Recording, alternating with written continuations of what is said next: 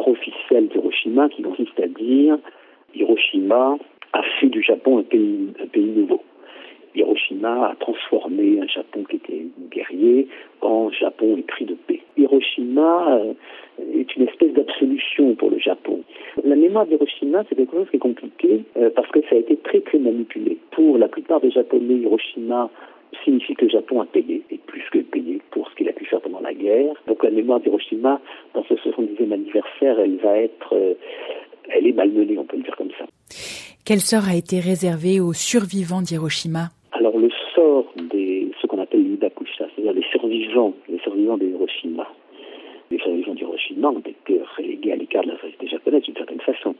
Ils ont reçu un programme d'aide, mais le programme a été beaucoup réduit euh, dès les années 70 au prétexte qu'ils n'étaient pas les seules victimes de la guerre.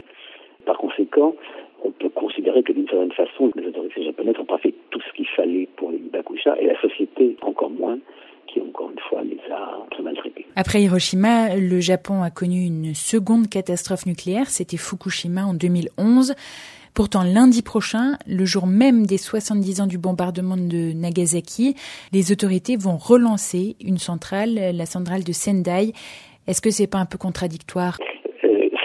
Depuis le début parce que euh, le Japon s'est très très tôt lancé dans, le nucléaire civil. C'est ça qui doit interroger. Pourquoi le pays qui avait subi le feu nucléaire a été l'un de ceux qui s'est engagé le plus vite et le plus fortement dans le nucléaire civil? Je crois qu'il faut y voir une façon d'exorciser Hiroshima. Euh, si on mettait, si on maîtrisait l'énergie nucléaire et qu'on la mettait au service de la croissance économique, au service du bien-être des Japonais, c'était le moyen d'effacer euh, la mémoire absolument traumatisante du feu nucléaire. On avait dompté,